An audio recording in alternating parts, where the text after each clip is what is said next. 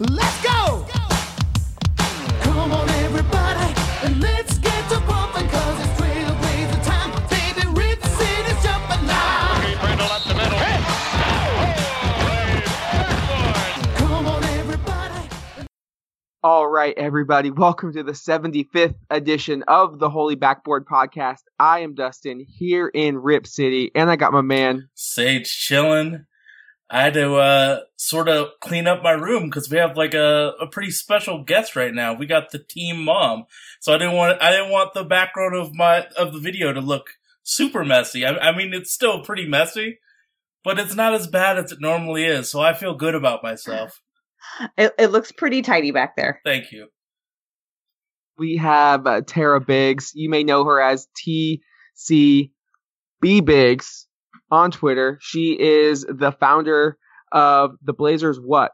It is the woman's um, Hops and Talk, and she is going to uh, be a guest as she has been in the past. Uh, always here to drop some Blazers knowledge. Uh, Tara, thank you for joining us um, on this Tuesday night, and please go into more detail. What is the Blazers What program for our listeners out there who are unfamiliar with it? Hey, thank you, first of all, so much for having me. It's always great to talk to you guys. I often uh, chat via Facebook with Sage during the games. We have a really great time talking about what's going on. So it's fun to talk to you both at the same time. Um, yeah, my uh, podcast partner, Joe, and I started Women's Hops and Talks at the beginning of this season because we wanted to create a space for women who want to talk about basketball. A lot of our friends are women who love talking about basketball, but they tend to not want to go into it when there's like a big crowd of people. So we thought, hey, let's just get us all together as friends and uh, watch Blazer games together and talk about what's going on. Make it a an opportunity if for people who have questions who would like want to learn more about the game, more about the rules, more about strategy. A time to ask those questions without like being embarrassed because you don't know everything because some people don't like to ask questions. I know I'm one of those people. Like, I don't like to give away the fact that maybe I don't know something. So we've started this so everybody would be on the same page. Everybody's welcome. And, um, we've we've done it once a month throughout this entire season. This is our first year we've we've done it. It's been really fun, and we've got another one coming up uh, Wednesday to watch Game Two of the playoffs. And because we've had so much support from all the guys in our life and like guys like you guys who tweet about the event and share it for us, we feel like super supported in this effort. And so we're making the next event a friends and family event. And so we're inviting all the guys who've also supported us in our love of basketball, like, you know, enabling our habits. we're inviting everybody to come uh, to watch the game with us on Wednesday. Where are you guys hosting that event tomorrow night? Um, we are at the McMenamins on Broadway in Portland, and we have the back room, and they have a pull down big screen, and so we get to watch it projected on the big screen, and we get l- really loud and rowdy, and people poke their head in and want to know what the heck is going on. Uh, so yeah, we are really looking forward to it. Hope you guys can make it, or any of the uh, people who are listening. Everybody's invited. awesome. That sounds like a must see environment. And game one, for all intended purposes, for all the Blazer, uh, anybody involved in Rip City, it was must see. And I'm so proud of the way the team fought. It was tied at 88 through three quarters. Portland did fall by 12, 121 to 109 in game one on Sunday afternoon in the Bay. But to be honest, the game felt a lot closer than that. And even without Nurkic, to be tied and withstand a few of those swells and storms that the Warriors were throwing at us, that showed a lot to me because that was my biggest concern as we finished up the regular season was we're going to make the playoffs, but are we going to be competitive? Is it going to be worth it? I was unsure, especially because of how the regular season matchups had played out between these two teams. And last year, even against the Clippers, those first two games weren't not they, they weren't pretty. I mean, to be perfectly honest. So it was good to see the guys focused and locked. Um, they were dialed in. They played some tremendous defense. I mean, don't get it twisted. 121 points against any other team is terrible defense.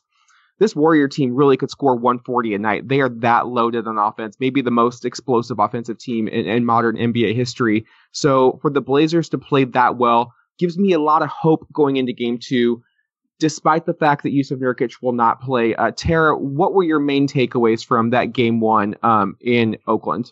I felt really proud of how they came out there and they didn't back down for a second. Um, it was very exciting, of course, to see uh, Damon CJ combine for 75. And by the way, I believe this is the 75th uh, episode of your podcast. So I feel honored to be with two guys who put together 75 points, just like, you know, Damon CJ did. So way to go. Um, but I really actually to put the Blazers game in the context of all the games that I watched in the weekend. I, w- I walked away on Sunday night after having watched like 30 hours of basketball. It's a, it's a good weekend. the- Uh, exactly. Thinking that the Blazers are like, I feel really good, positive about the future. You know, I, I feel like with Damon CJ, with the addition of Nurk and with other young players developing, you know, we're, we're seeing progress. We're very different. We're a very different team than they were at the beginning of this season. And I just, I felt really good. Um, despite the loss, I felt like, you know, and anyway, we need to let them get up 3-1 before we can really, you know, drive it home. We we, We got to gotta- get them right where we want them. Exactly. I- I'm proud of you and I because Tara talked for almost three and a half minutes, and you and I didn't in- interrupt her once. I feel very proud of us for that because I was tempted to, but I, I think it was the first like three minute segment on Holy Backboard History where we didn't interrupt once. Well, I will 75 stop, because I want to know what you guys have to say. I, I think we've improved immensely in our uh, patience. Well, okay. Sage. Oh yeah, what's Well, up? well, what- so you predicted a closer game. I thought we would get wrecked in this one and play a more competitive game too. Um, I was very happy to be wrong on this one. What did you see in that game one against Golden State? Um, areas for improvement, but what what did you really take away? If you're watching this game and you're writing down like, you know, a positive list of things that took place that you feel the Portland Trailblazers can translate over into game two and throughout the rest of the series, what did they do in game one? I loved watching CJ and Dame just go absolutely bonkers, bananas, any adjective. I, I I'm running out of them. But what I didn't like seeing was it was CJ and Dame and ten others for most of the game. I know C, uh, Mo Harkless played better in the third and fourth, but for that first half, it was essentially those two. So I would like to see our role players, Crabbe, Mo Harkless, Aminu, Evan Turner, just play better. We need them to step up when we're in the Bay Area because role players play better at home, but we need them on the road if we're trying to, you know, make this a series because we have to win a game in the Bay Area. And you know, Damon CJ, as Tara mentioned, did combine for 75 points. Uh, CJ had a playoff career high 41. Dame chipped in 34. CJ's first half total of 27 tied a Blazer record uh, with some legends such as uh, Clyde and Terry. Um, they shot the ball 54 times combined. That's going to be Portland's key to success. They are our two best shooters when they have it going. That's who should be shooting the basketball. However, like you mentioned, we do need the guys when they're open to make their shots. They're not going to get a ton of them, so they're not going to get a chance to get into a rhythm. But we saw last year when we struggled, it was guys like Harkless, it was guys like Aminu, even Allen Crabbe. When they got open looks, they weren't hitting them. I mean, Mo Harkless played well. I don't think the the stat sheet is as kind to him as it actually looked on the court, but he can't be one of six from three, uh, especially after hitting 35% from the season, which was incredible. Um, you look at Aminu, we got absolutely nothing from him. I'm not even concerned about the 0 of 5 field goals. Three rebounds is not cutting it for our best defender. He needs to do a better job on the glass. Um, he had no assists and two turnovers. That that can't happen. And then you look at Allen Crabbe, one of five. I know Damon CJ shot the ball 54 times, but he's got to be he's got to take probably a little bit more Mo shots. I don't know if I'm comfortable with Mo Harkless taking 13 shots and Allen Crabbe five. Uh, the way AC finished the season, he is that X factor for us without Nurkic. I mean, the the single season Blazer record holder for three point percentage has to get more looks, has to be more aggressive. So it's on all parties. I think it's on Stotts to get him open, but it's on Crabbe to, you know, kind of say, hey, I- need to shoot the ball too. I'm just as talented as, as you guys. And then I also want to see more Napier. I mean, he played 10 minutes, but he had a bucket. He looked confident. And surprisingly enough, I was pretty impressed. I know Pat Connaughton only played four minutes, but he didn't look like he didn't belong out there. So I think that is just a step in the right direction for Pat Connaughton. I mean, that and one to end the third, I was like, if that happens, maybe we might have a chance. But that that was the peak of our, our luck um, on Sunday afternoon. Wait, were you guys surprised that they played that he went to the bench? I mean, I they went to that deep in the bench. Yeah, I was went 10, shocked. 10 man rotation. Usually Stotts has been sticking with that nine man rotation, but I think with what we're seeing with Meyers, he's not looking very confident out there. He, he didn't play a bad game. He just didn't really play. It just defensively, he wasn't sh- uncertain. Um, when he was on offense, he didn't just look comfortable when the ball was passed to him. So he only got seven minutes. So that's going to open up time for, you know, Shabazz and Pat to, to average 14 minutes um, combined. And you also factor in the Warriors, they're not a very big team. So they really only have Julia and McGee. So you can really go small and get away with it. So, I mean, I look for more of that from Stotts. If we're not getting what we need from Meyers physically, because that's what he can provide, then yeah, let's let's go a little bit smaller and let's try to to run and gun with with these with these boys in the bay. We'll get upset when the role players shoot, but in the offense that Stotts has, it's a disservice if a role player doesn't take this open shot. It's a disservice for the team because they work so hard to get this person open. They have to shoot. Sometimes they don't hit. A lot of these players that we have aren't elite scorers, so the the there's a lot of variance in their shooting percentage. We need them to take as many take those open shots. Don't be scared. This is where we really need these role players to step up in a big way. And you'll see that in times when the coach will just yell at a guy for not shooting the basketball. It, whether it's Crabbe or Meyers, even Aminu. It's like you're open. We ran this play for you. Shoot the damn ball. Otherwise, you know, go to the bench because that's what you're in the game for. You're in the game to spread the floor and to make the defense pay for doubling Dame and CJ. If you're not going to do it, somebody else off the bench will. They'll take your spot. Um, one player who I thought played a fantastic game, and it, it's not stats based at all, but almost defensively. I thought Noah Vonleh was fantastic on the defensive end. Um, extremely active. I the four assists really stands out to me. That's something that we haven't seen from Noah this year, but he's going to have to be a little bit of a playmaker if the teams are going to eye on Damon CJ. And again, he just gives this team a different look defensively than against the Warriors last year because of his ability to switch that pick and roll, to extend the perimeter defense, and guard really any player on the Warriors for an extended amount of time. Um, this series is great, great experience for Noah that hopefully he can carry into the next season. Um, Tara, what were your thoughts on Vonleh's defense? So, um, I have really enjoyed watching Noah develop, and I think that when Snurkic came, he kind of amped up even, you know, like the the the trajectory went up even faster once he was playing alongside Nurkic. I think he just learned a lot, like sitting standing next to him for those twenty games. I felt this particular game, at least for the first half, I thought he looked more nervous than and just unsure than he had over the end of the season. I felt like he was a little more uh he hesitated a little bit more. He wasn't quite as uh sure at least in the first half on his uh switches and on his rotations. But i thought he got a little more comfortable in the second half and i fully expect that in the next game he's going to be a lot more confident. But i just think his kind of youth and inexperience and the big time showed at least in in the first half of that. But i agree i've really enjoyed watching him. I think one thing he's really improved on a lot is switching and he's always been a good communicator and he's always been the one that you see the most like doing the pointing and doing the talking and being super clear with the other guys about where he's going to be. And i've seen that get even better you know throughout the year so i'm really confident that he is going to have a defensive impact i just thought it was slower to come this particular game and i thought it might be because of just the inexperience in this you know type of situation Wasn't this his first uh playoff experience? I don't know did if he did he play in He the played playoffs like a last year at total of it was like four or two minutes last year. So, this, yeah. this, is was his first real yeah taste of the playoffs. I And got this ner- is- I, I get nervous when I used to play like Y ball and stuff when when it was playoffs.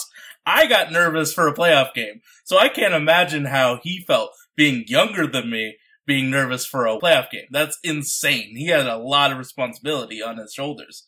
So hopefully next to, or tomorrow he'll he'll be able to play better, more more relaxed. Yeah, I think he will. And one of the things that I loved about this game is I love the gamesmanship leading up to the game. Like, will Nurkic play or won't Nurkic play? And then they said the lineup, and it was like, what? Who's starting? And you know, and then suddenly he throws in Shabazz and Connaughton, and it, I loved the gamesmanship of like we're playing the team from the Bay Area. We have to throw everything at them because like game plans no longer really work against a team this good. So we have to do more than just show, you know, send our guys out there to play the fundamentals. We got to do some other stuff. And so I really enjoyed that whole aspect of not knowing who was going to play and I thought that was fun. I mean, Well, we speaking of gamesmanship- We got nothing to lose. So a team with nothing to lose, that's the scariest thing in the world for a team like the Warriors. We got nothing. So let's throw Shabazz out there, see what he's got, Pat Connaughton. It's, I mean, we got nothing to lose this game. Fuck it. Do, throw the whole kitchen sink. And what I love about that and the gamesmanship is the Blazers aren't backing down. Draymond Green is the NBA's bully. He's going to talk a lot of trash and he's going to tell you about it after he makes a big play. But Damon CJ, they're going to go right back at him. And you can tell they are not afraid of this Warriors team. You can tell that they thrive for moments like this. The the old adage is to be the best, you have to beat the best. You can really tell the Blazers embody that and they fully believe in that. So I was happy to see them just go back and forth, jawing with them. That's what old school playoff basketball was to me growing up, is seeing the trash talk. I don't want to see any hugs. I don't want to see any, you know, hand pounds. I want to see, you know, jawing back and forth. If you miss a dunk, I want to, I want to hear about it. Um, you do need to do more calf raises, Draymond. Um, you know, Draymond blocked Damon CJ. He he should tell them about it. Those were two amazing blocks that he had.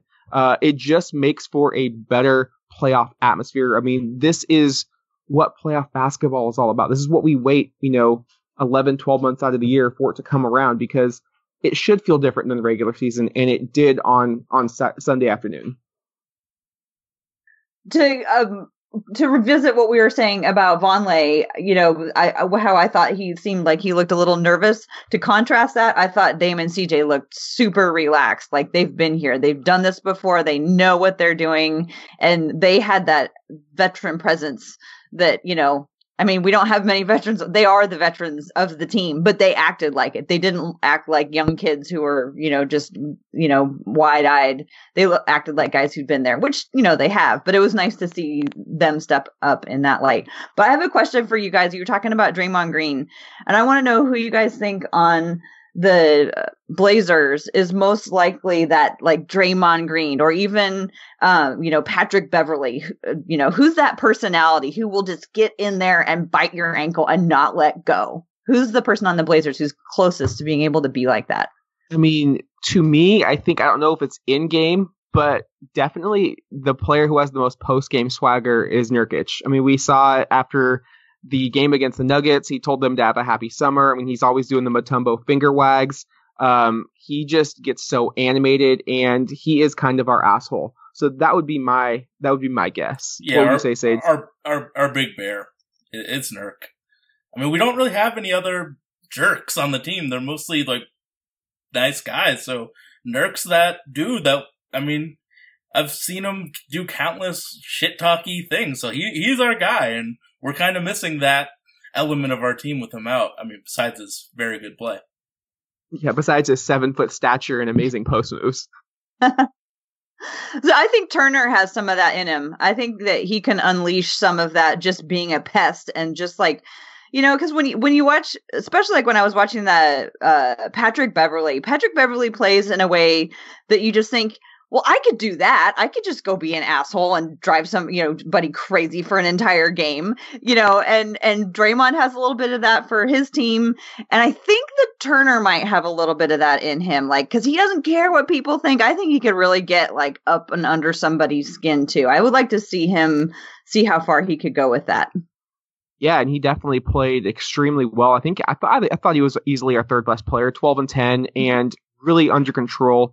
Kept the ball, um, very poised. Didn't make those crucial turnovers that we have seen him do over the regular season, and he does. He does have that weird personality. The players picked up on that, um, really in that summer training camp when he um was brought over from Boston. So I think the more com- uh, the more comfortable he gets in his role with his team, um, as you know, his tenure with the Blazers increases, I think we will see more of that because he he does have a little bit of um, I would say jerk, maybe not jerk, but just like an annoyance to him that you just he's gonna he's gonna tell you about it when he when he scores on you. He's also got the little high pitched voice, which I'm certain can rub people the wrong way, um, just get under their skin. And, and Meyers did that, but it was really only against like the big bears of the NBA, the Cousins and the Gasols. But I think Meyers has lost a little bit of that. I think uh, Meyers did have that, but um, but yeah, I would go with Nurkic or, or Evan Turner. But speaking of Draymond Green, I felt like he was the X factor for the Warriors. Uh, you look at Curry, he had, I thought, a quiet 29, and anytime you can hold him under 50% shooting from the field and under 50% from three, you're doing your job right. Uh, CJ, which we will talk about in a little bit, his defense on Klay Thompson was phenomenal. Uh, just six of 16, 15 points for Klay Thompson, and Thompson has given Portland absolute fits, especially last year in the playoffs when Curry was hurt. Yes, Durant had 32 and 10, very efficient 60% shooting, but that's what KD does. It was the near triple double of Draymond, the 19 points, the 12 boards, nine assists, five blocks, and three steals. Uh, he felt he he was a power forward version of Kawhi Leonard in that game, and I think those blocks. I know it only counts as stopping two points from the team, but the way it fired up that crowd, the way it fired up his team, it really had more of an impact than that. And he was definitely the X factor. And he is, he's the engine. I mean, he is the um, engineer, excuse me. He is going to run that ship. He is the ringleader. He get, he is the straw that stirs their drink. And we have to find a way to keep him quiet, whether it's scoring. He was six of 10. You cannot let him go six of 10 and get 19 points or holding him off of the glass or limiting his touches so where you can his assist diminish. You cannot let him have a triple double type of night because they're near impossible to beat when he plays that way. I mean, we saw Damon CJ had 75 combined and we still lost by 12. I think a lot of that you got to tip your hat to Draymond Green because he was their ultimate X factor um, on Sunday. So is is uh, Draymond Olga's least favorite player in the game? Yeah, she I, says I, I saw uh, some if, tweets.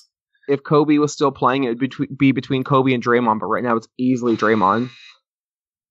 Is it is he What- your least favorite as well? Um, I really hate all the Warriors pretty equally right now. but yeah, he's definitely up there. He's just, especially when he was like karate kicking people and like potentially injuring people. Um, the nut shots. I just, I don't, I don't mess with that. If you're gonna talk trash, that's fine. But what really bothered me about the Warriors, and it stems back to last year, right after the All Star break, Dame put up 51. We ran him out of the gym. We were having fun with it.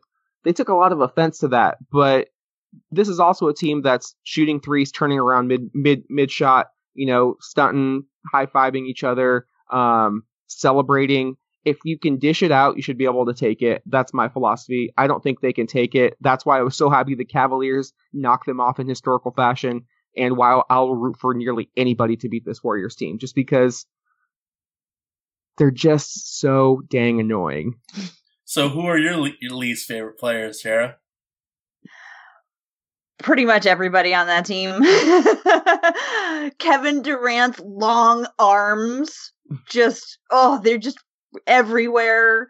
The way he comes in and gets those dunks, and just ugh, looking at Klay Thompson and uh, Steph Curry's smug faces after they score. When I was I was buying my tickets to the playoff game, and I, the way that the ticket seating was working, you had to just like take like whatever they gave you. If you didn't like it, you had to be like find a new seat or whatever. And I kept refreshing, refreshing because they kept giving me like seats where I would be looking across at their bench. And I was like, I don't want to look at them. I don't want to look at them at all. So it took me forever to buy a ticket. But yeah, I don't. I don't like anything about that team. And if you guys continue to not like them after this year, you should join me uh, this year I took a pledge not to say the name of that team because as soon as they added Durant, I was like, they don't need me talking about them. They do not need me giving them any power by saying their name out loud. So I actually took a pledge, and every time I've screwed up and said their name, I owe $5 to Girls Inc. Pacific Northwest. So I'm up to like $105 so far over the entire season, but it's gotten a lot harder lately. you have a podcast that you talk about the Blazers, and they're in a series with the team in the Bay Area. That's props to you for only saying it that amount of times. I, I said it that twice on the last times podcast. Sage. I, you know what, math isn't my strong suit. So, I know. I, I just had to throw it out there. And I, I saying- saw you. I saw the wheels churning. well, that's why I totally avoided saying the math part. But you know, whatever. I have I have a few little tricks. I, I usually just call them the team from the Bay Area, or I call them the Gilded Staple Whackers, or I have other variations. So join me next year if you want to, and choose your favorite charity and give the money to them. Um, what playoff game did you buy tickets to? I bought one ticket to each one. Usually my husband goes with me, but he's out of town for the weekend on a mountain biking trip. So I'm like, well, I'll just have to go to both games and I'll just go by myself. So yeah, I bought tickets to three, four, and six. You know, six. If it doesn't happen, I get refunded. But I want to. If there's going to be a game six, it's going to be one of the hardest tickets to get. So get it now instead of you know trying to play catch up later. Uh, if Portland plays the way they did in game one, it gives me hope there might be a game six. I know Nurkic isn't going to play in game two, but just the way things are going, you almost feel like he has to return for a game three um, in front of the home crowd. Uh, are you, either of you picking up on that vibe at all? absolutely. I mean, that's what I think. I think that he's coming back game three or four. And I've thought that all along. I was like, why bother? You know, why put him out there games one and two and risk it when we could get a whole extra like eight days of rest for him and bring him back at home and like just lift the crowd in that manner and lift the whole team. Plus, goes back to gamesmanship. That team doesn't know what we're gonna do if we don't have Nurkic. So they got a plan and they don't quite know what we're gonna do. So that's one more of those little you, you gotta take every trick in the book that you can get. That's some WWE shit right there. I wasn't even thinking that. Now, Oh, really? now I'm just have like imagery of Nurk walking walking out onto the court with like the the smoke machine and just with like the Undertaker theme going on. The on. Undertaker music, yeah. I was thinking more um like Kevin Duckworth when he came back from his broken hand. Against the Spurs. I can't remember. I don't know what series it was, but I just remember that was so awesome. I knew you would know. yeah, I mean, Game 7, 1990, Western Conference semifinals. so yeah, it's gonna be just like that. so what what do you have trouble remembering in your normal life because you remember when Kevin Duckworth came back from a broken hand? I don't know. yeah, like what what I, don't, I don't know. I just know what I know, so I don't know what I'm missing out on. I I'll knew you were gonna know that too. I'll take this over, you know, quantum physics. You know, who needs that? All right, so we pretty much broke down game one. Portland needs more than just Damon CJ. They have to find a way to silence one of the three three scores for the Golden State Warriors, like they did with Klay Thompson, but find a way to limit Draymond Green's overall effectiveness. You have to take away something from him. Going into game two, what are you guys looking for, and what do the Trailblazers need to have happen to keep this one closer and give themselves a real legitimate shot at knocking off, you know, Golden State and, and pulling off a, a probably the upset of the year? Do you know how much Noah Vonleh was on Draymond Green last game? I mean, Noah played 23 minutes, Draymond played 37. Um, when I was watching, he was pretty matched up with him, except when we switched on any anything that they did, uh, any movement at the top of the key, but I don't have an exact percentage. I want to see what Aminu can do on KD and uh, Vonleh can do on Draymond and let the center play against like a small forward. I think that uh, Noah has a pretty decent chance at bodying up Draymond, and Chief loves the challenge of a elite scorer. He plays so much harder against the Carmelo Anthony's, the the Kawhi Leonard's. I would just Paul see what Paul George definitely what he can do against KD, the the the unicorn of the elite scorer. So I I- I would like to see what those two guys can do against those elite bigs. I think it'll be interesting to see which lineup Stotts trots out again. Does he go with Dame CJ, um, Turner, and Harkless at the forwards, and then Vonleh at the center position?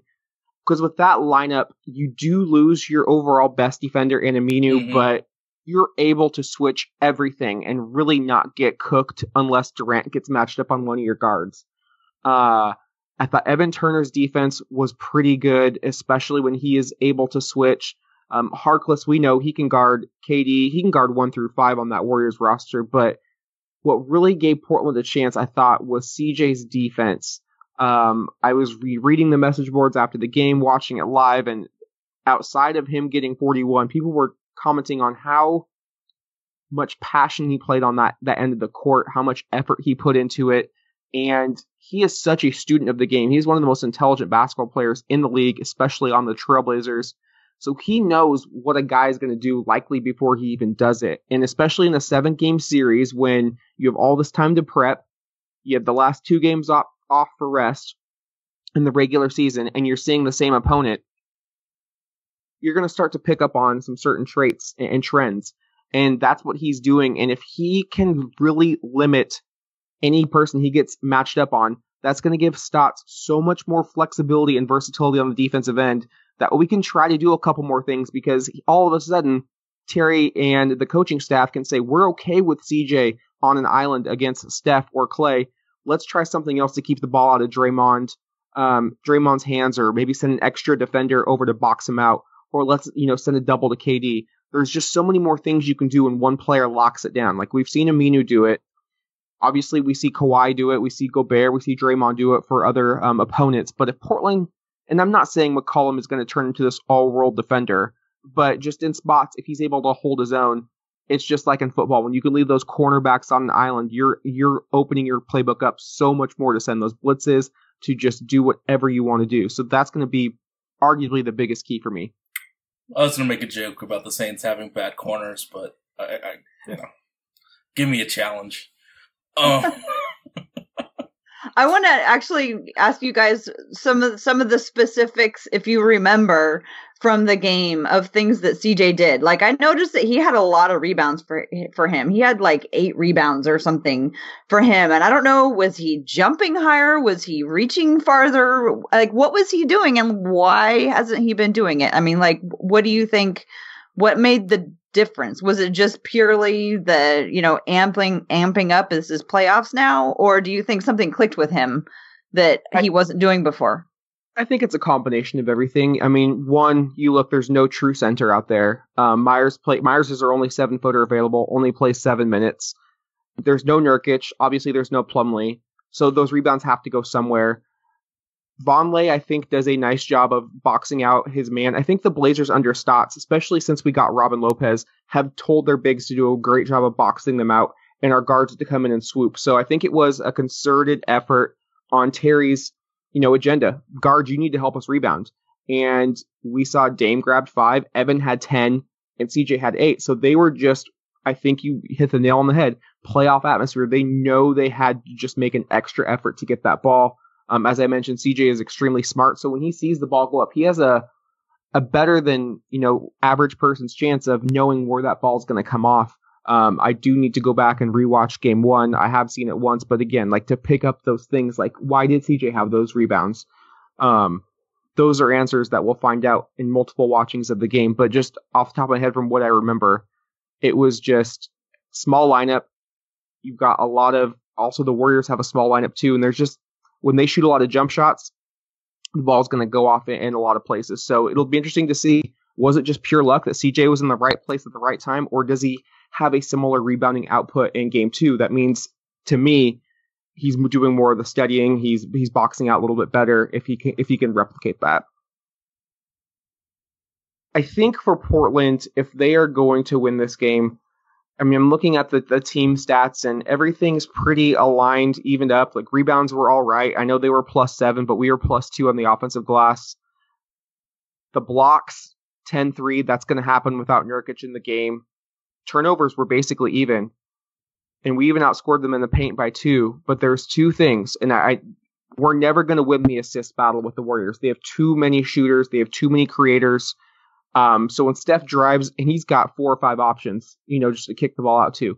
If Dame drives, he's got CJ, and then you know, your guess is as good as mine. Who else is going to shoot that shot? So we're never going to win that assist battle. I'm fully aware of that, and it's going to take a lot of probably Dame and CJ just going to work for us to steal a game. They out they um had 26 assists to our 15, but I thought the most key stat in the in determining the outcome of game one was fast break points and points off turnovers. Golden State was plus 14 on the break, and they were plus nine in the turnover category, points off turnovers. A road underdog can never give up that many points off off turnovers. Um, not only are you igniting the crowd, but you're giving them easy buckets, something that an elite offensive team doesn't need. And then the points on the fast break, we have to slow the game down a little bit. Um, I know you're not going to hold the Warriors in check, but you've got to try to get them more in that 113, 114 range. 120 to outscore them, that's going to be tough. And we saw Damon CJ had 75, and we only we only we only end up with with 109. So Portland's got to do a little bit better job of taking care of that basketball and getting back on the break. So it might have to be a, a pick your poison for Terry Stotts. Do you crash the offensive glass and give up the the, the real chance that you're going to get beat on the break, or do you really um, pull back and say, hey, we're going to try to stop their transition at all costs, and you're going to really limit your second chance points? So it's a very unenviable um, point to be in if you're Coach Terry Stotts. And I honestly don't have the correct answer. It's going to have to be probably by feel, but if you look back, or if we're doing this podcast again going into game three, we look back at the game two box score. I think that those two stats are going to tell um, the tell the tape. Points off turnovers, fast break points. Portland has to do better in both categories if they want a chance to win. Uh, well, I want to go back to the assists because I know we're not going to get as many assists as the Gilded Staple Whackers, but we scored we we had five less than we usually do. So I still think we could get I, I still think that number is a problem because we were significantly under what our average was. I think we average a little over 20 and we had 15. And I would personally like to see those assists go to Crabbe and you know he he needs to keep shooting because we know he can shoot and we know he has spells where he gets off but then you know he rewards us if we if they keep handing him the giving him the ball so i'm expecting to see more of damon cj driving and kicking out kicking it out to crabbe and he needs and i would like to see him take more of those shots to give us more assists Yeah, I think that that is the one way we will get assists. Um, if we had Nurkic, I would say, yeah, we might have a chance to beat them in assists because pick and roll with Nurk against that interior, uh, that's that's money hand over fist. But you nailed it. It- It's going to have to come off the drive and kick.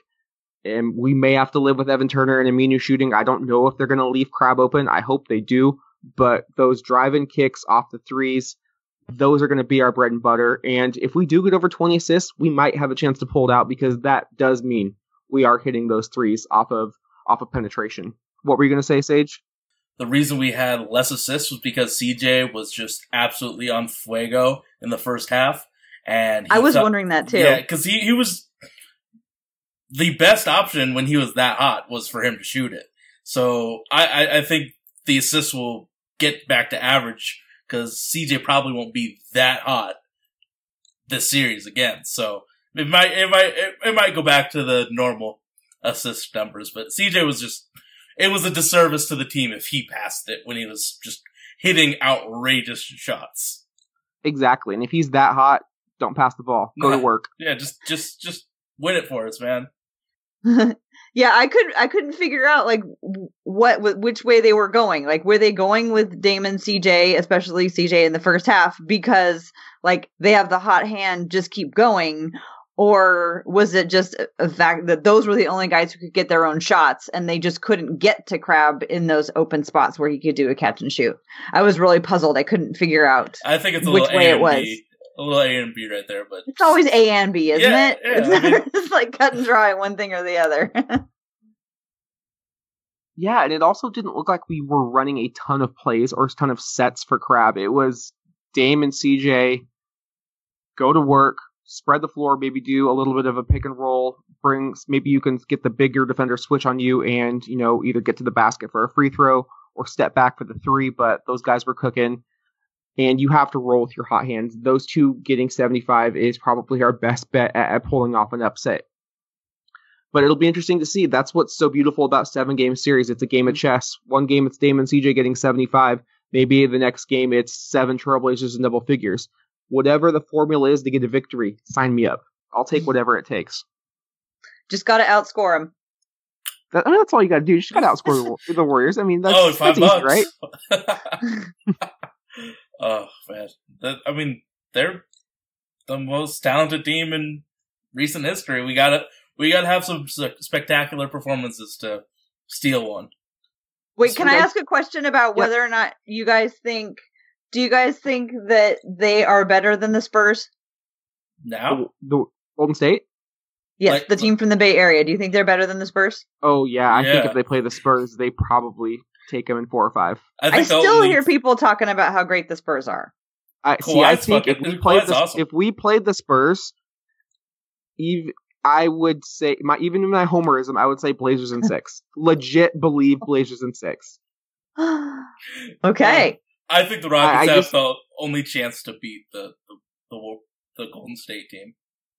I think it's the Cavs. The Cavs have the have the best chance of beating them.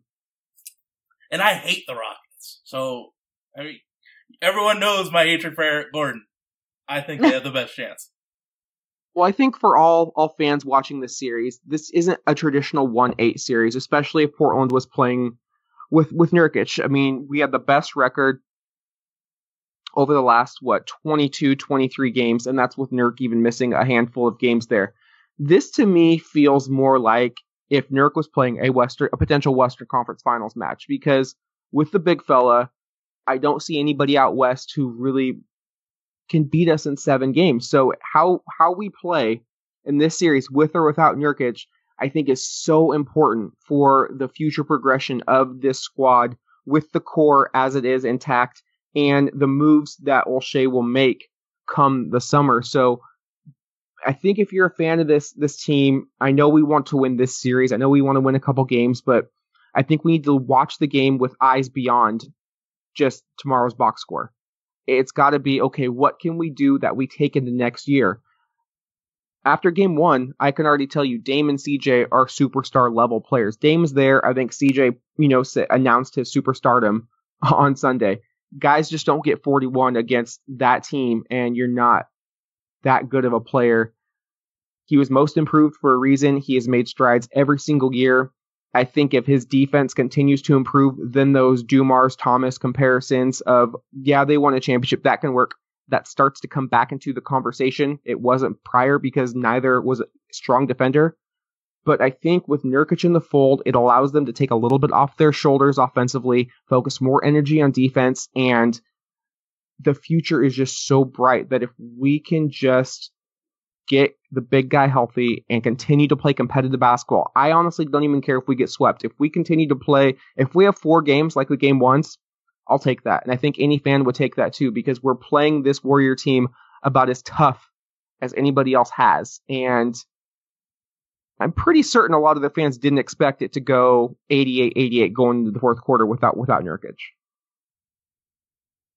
Were you guys watching um, Twitter during the game and seeing like the nationally how much people were enjoying the game? That was that was somewhat rewarding. and it was also the highest rated game of the weekend or in a long time. I think uh, NBA PR uh, tweeted that out. But you know, Nurkic isn't the only injury news. Kevin Durant injured that calf and is questionable for Game Two. If you were Steve Kerr, what would you do? he's fine. Yeah, I'd rest him, but he's fine. I, I personally would rest him too, given the fact that he's already been injured once this year. He has injury. Um, he has an injured past. The legs. I mean, he is a very long, um, really wiry forward.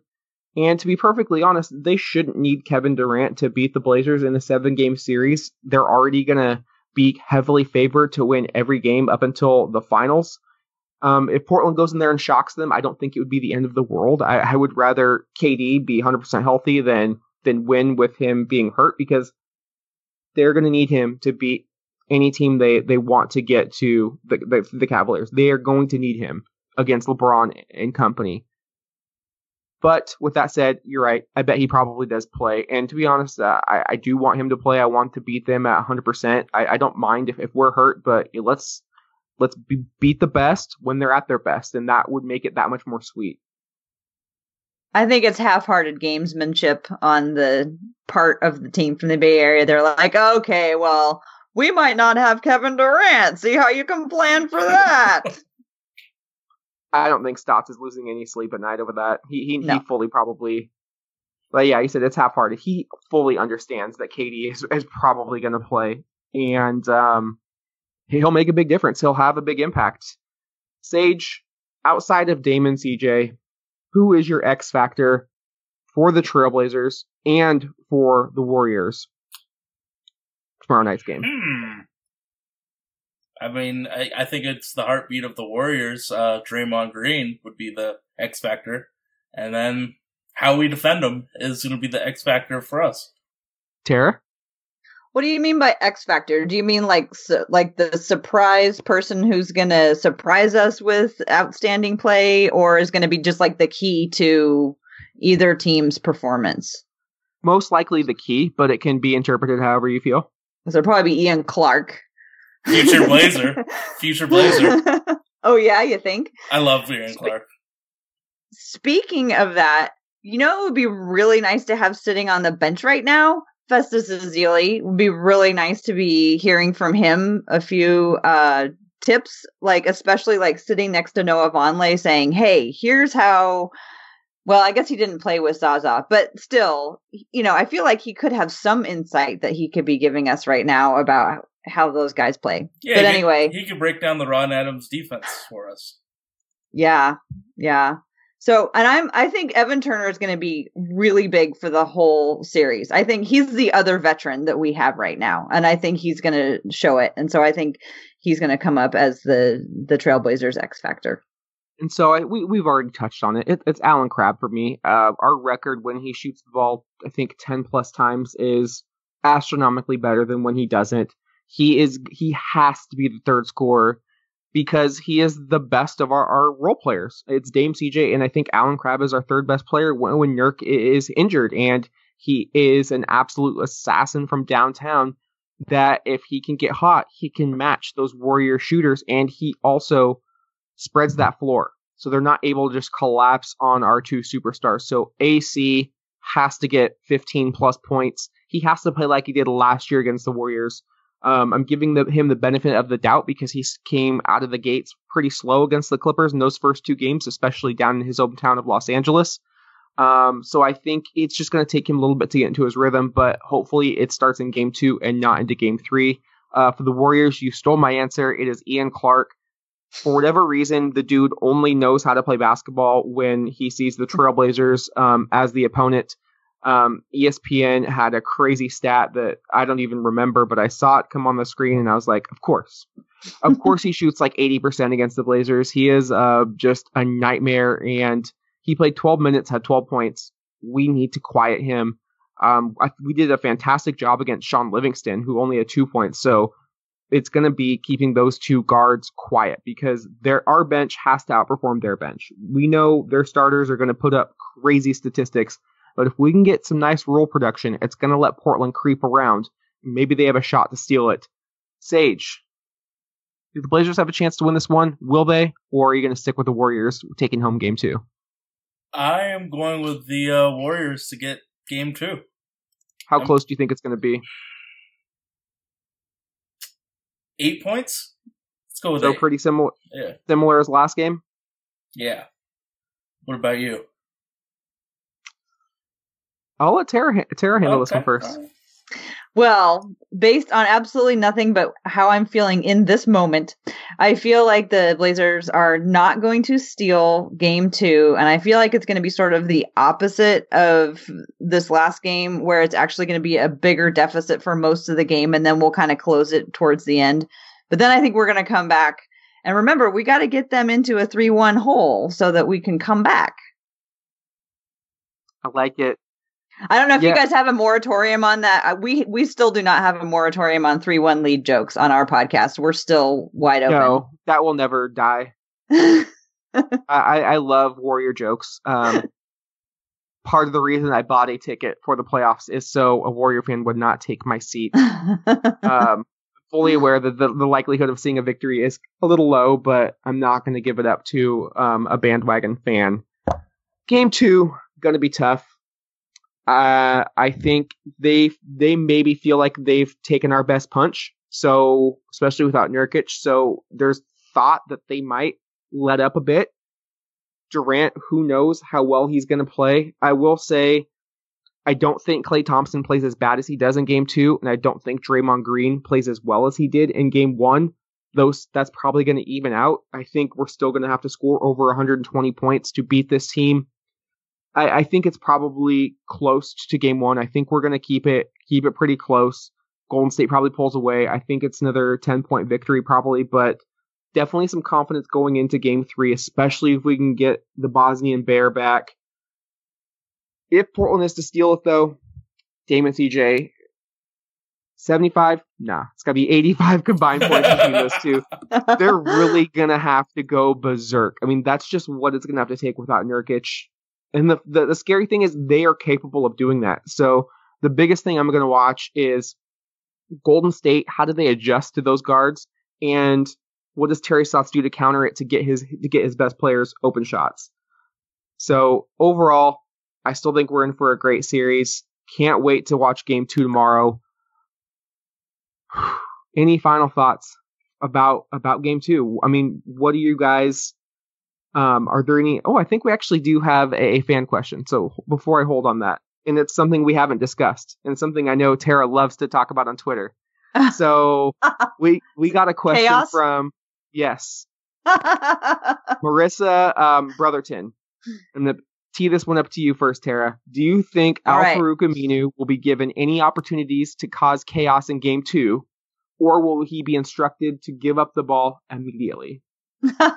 okay, so the backstory with that one is that I love chaos. I so my podcast partner Joe loves a beautifully executed play, and I love it when everything falls apart and somebody somehow somebody manages to pull you know a success out of it.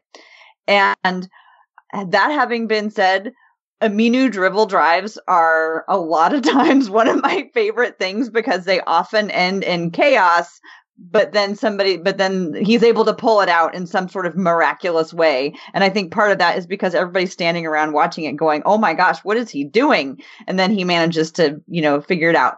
I think at this point though he had several it was not work it's not working for him. That's the thing is like he needs to he he and he tends to know like he he'll do like a couple extra chaotic drives more than he should, but then he'll usually pull it back and like you can see he's like collecting the rebound under the basket and he's ready to head up the court and then he's like, "No, I got to give this to Dame." And he passes it over to Dame. So I think it being the playoffs, I think we're going to see him more doing what the coaches probably want him to do, which is you get that ball, you give it to Dame, and you get down in there on defense. And that makes a lot of sense to me but I just I do enjoy the chaos because a lot of times it does work out in our favor, and you know that's just what's fun to me. I don't think a play in Blazer basketball stresses me out more than Aminu with the ball in the open court. I Yeah. literally yell, pass the ball, pass the ball, pass the ball. Like I'll be in my seat, just like just yelling to nobody, just please pass. just just rocking back and forth. I do the snappy And I- things. I do the snaps. I think you guys are in the majority on that one. I think I'm one of, you know, maybe two or three people in town who enjoys the thrill and the, you know, just the experience of like, you know, getting on a roller coaster and going, here we go. I actually, when Aminu shoots the basketball, I'll, I'll say to my wife, you know, are you ready for the Al-Farouq Aminu experience? Because you never know what's going to happen.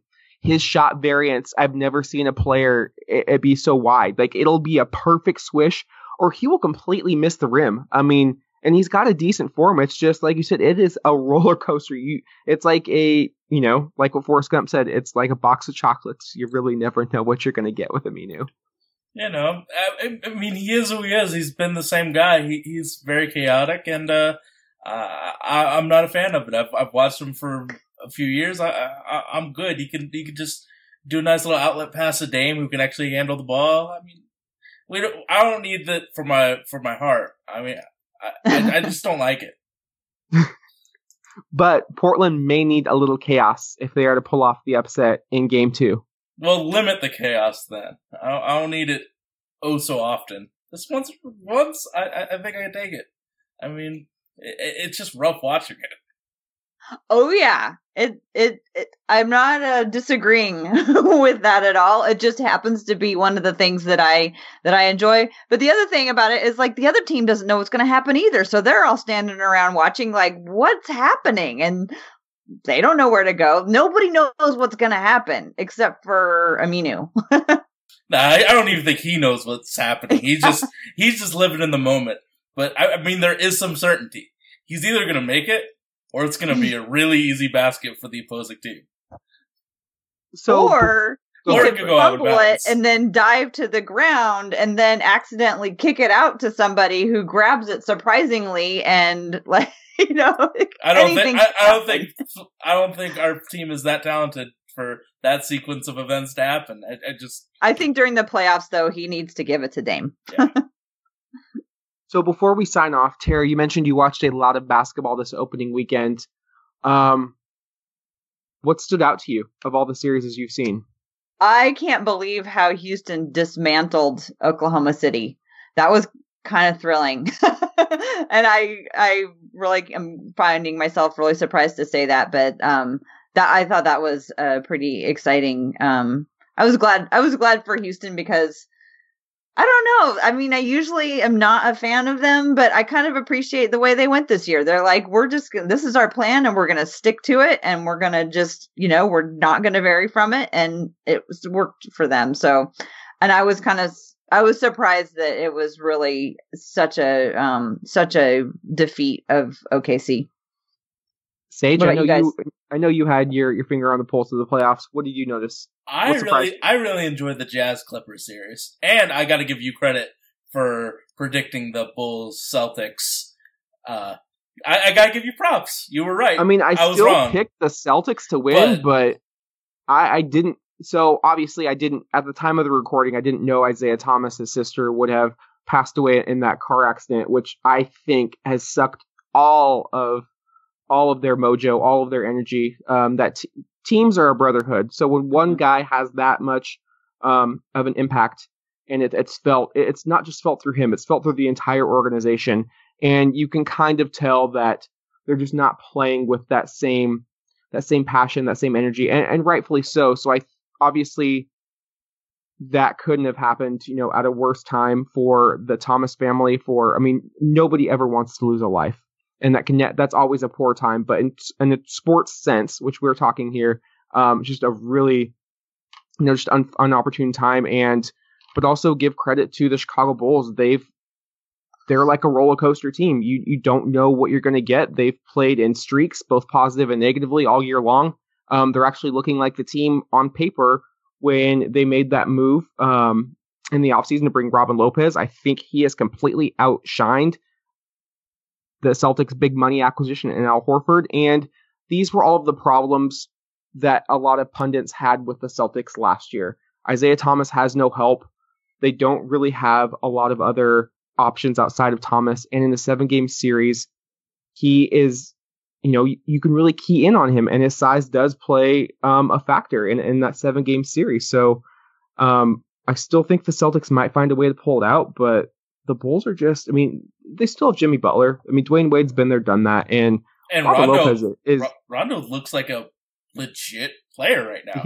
and Bobby Portis. I wanted to draft him. I was totally fine with Rondae Hollis Jefferson, but Portis got picked a couple of uh, spots ahead.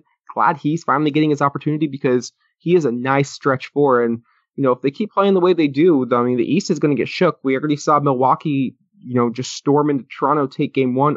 Probably should have won game two. Um, so the East looks looks pretty shook right now.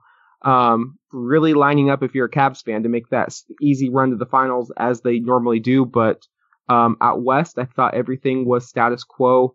Really sad to see uh, Gobert go down 10 seconds into his first matchup, but they still pulled it out with with Joe Johnson. I know I'll give Evan some credit for calling that signing. I still think the Jazz are a little trash, and we're going to house them next year with a healthy Nurk, but that's neither here nor there. Um, but if you're a Clipper fan, Gobert didn't play tonight, and they struggled. I mean that that game was never um, signed, sealed, and delivered until the final minute. So they got to go to Salt Lake City for games three and game four. That could be a, an upset, but other than that, um, just really enjoyed the games. I, I think they need to just fast forward Spurs Grizzlies. Nobody's got time for that. yeah. Can I? I love Dave Fizdale though. That oh, was I do. I love that rant. That rant was great. That series, not so much though. I'm gonna say something unpopular to Portland fans. I still love watching Chris Paul play at the point guard. I still love it. I mean, I Everyone- hate when he drives the ball in the open court and he kicks back like he's a horse. oh, I And he- yo, and he- I used to love and- that. I but used- he did it to Anthony Davis Yeah, I know years that. ago. You I, you were livid. I remember when he did to Yao Ming against the Rockets, and he just looked in so much pain. This was the beginning of the end for uh, Yao Ming, but I love Anthony Davis. Everyone knows I love Anthony Davis. I don't think he'll ever replace CP3 in my heart. So yeah, watching CP just run the point like a meg, just like the he was the best point guard in the league for a few ever. Ah, he. Hey Sage, I know. how many times has Chris Paul made it out of the second round? Just just for Fuck the curiosity's sake. Spurs. Oh man, I still love you, Chris. I really thought at the beginning of the, the year, I thought this was the season for the Clippers. I thought I thought this was the season that they were going to take it to the conference finals. I don't know that they're completely out of it yet. I thought they looked way better tonight than they did uh, in the first game. I thought they don't really look particularly in sync as a team, but I thought by the second half of it, they seemed to be more hitting it in stride. Uh, but I, I think uh, yeah, I I I kind of enjoy watching just the the Chris Paul like just the bile when he plays. He's just so mad at everybody. And I know that he's like a really smart, like good guy, but on the court, just like the intensity with which asshole. he plays He's an asshole. is on the court. incredible. And then he just kind of plays with these guys who just like can never quite do the right thing. And it's just sort of a little soap opera that plays out every game that I find kind of enjoyable to watch. Yeah, it, this is definitely a make or break year for for the Clips, and if they get past the Jazz, they likely have the Warriors. I I, I don't think they make it to the conference Mm. finals, and now they're facing decisions. Do they stay stuck in second they got- round? Yeah, they got a big off season. well, They've got Chris decisions Paul. to Uh, JJ Redick, I think, is a free agent, and you know their guys are getting old. They are the opposite of the Blazers. They are a very old, grizzled veteran team. Even Blake Griffin doesn't really look. I mean, Blake, people forget Blake Griffin's had a ton of injuries. I mean, DeAndre is really the only one who's been able to, to stay to stay healthy, and he, I think, is really reliant on on Chris Paul because he creates so many opportunities for him. So it's going to be interesting to see how that series plays out um, with or without Gobert because they struggled without Gobert in there now. And um, when Rudy gets back, you know, outside of you know, I'm very biased. Outside of the the Rose Garden, the Portland home court advantage in the playoffs, Utah might be the toughest venue to go in and steal a victory. Um, and they're going to have to do it tied one one. They're a veteran team. They've won on the road before, but they really put themselves up against uh, up against the wall after losing that that opener to that Joe Johnson floater, which the end of the game that was fantastic basketball. I know Evan's out there somewhere smiling. we mentioned him Did he call that? I don't think I've listened to your last episode. No, he does. yet. He didn't. But in the beginning of the year, he made like this big deal about Joe Johnson getting Oh. signed, and Dustin and I rightfully trashed him for it. But he's coming up with big moments, so shout out to him. yeah, we'll see what else he does. I mean, he's got to have more than just that moment. He can't just start going like two for seven. Like he's got to play consistent basketball for me to fully hop on that apology wagon. Just a, it was a that was a minor, you know. That's what's so great about the game. Like that's what uh, you love about it. Like you every night anything can happen. You know, one of these nights it could be Aminu with the game winner. I mean, you just never know. Whoever a has chaos the ball play. in their hand, you know, you never know what's gonna. You know, Pat Connaughton had that and one at the end of the third. Like, who knew that that was gonna happen? Like, you know, that kept me happy for a good twenty minutes after that. I mean, only time will tell what will happen. Game two tomorrow night, Wednesday, April nineteenth, seven thirty p.m. on TNT. Tune in. Let's do our best. That's all I'm asking for in this series. It's it's not about wins or losses. Yes, I will do anything for a victory, but I just want to see this team compete, hold their own against one of the greatest assembles, uh, you know, of talent that we've really seen in, in quite some time. And if we can do that, the future looks bright in Rip City. Uh, Tara, thank you again for joining us on this podcast. Once again, let our listeners know um, where they can find you on social and a little bit more information on the next Blazers What um, meetup.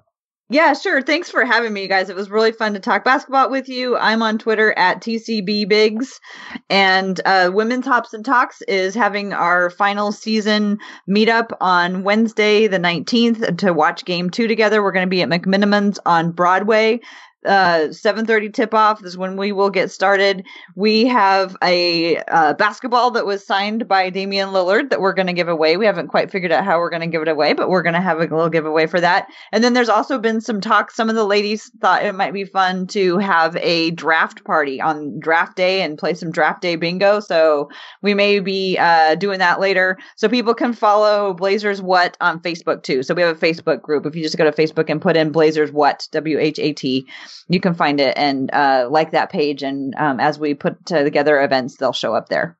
Tara's an elite uh, person to talk to when you want to rant about basketball, like I do weekly. I, mean, I mean, I almost talked to her about basketball as much as you, Dustin. So she's definitely she's, she's a That's, great. a, that's elite company. yeah, I mean, I haven't had the full Aaron Gordon story yet, though. Oh. I feel like that's coming. Uh, No, no, Aaron Gordon's okay. It's, it's Eric, Eric, Gordon. Eric Gordon. Oh, it's the wrong word. I actually had to make a table th- with the two of them in it and compare them for myself so I could tell them apart because I can't ever keep them. One dunks well and it plays like a meteor. One's a put in face asshole. Oh, well, we'll have to explore that another. The, the the pettiness is off the charts right now at 11:21. So I think that means it's about time to probably sign off here. But uh, for all of our listeners out there, please uh, check us out on iTunes. Uh, subscribe, give us that five star rating, leave us a comment. Uh, we love to hear from you. We're also on Stitcher, SoundCloud, and Google Play at Holy Backboard PDX. And you can find us on Instagram, Facebook, and Twitter at Holy Backboard. We uh, chat with our fans, interact with you guys uh, during every game day, and let's hope there's good good times tomorrow night. Um, I've got a good feeling the game's going to be another you know must see TV. Let's see what our boys have in store for you know the Dubs. Wherever you may be, this is Bill Shinley. Good night, everybody. Let's go!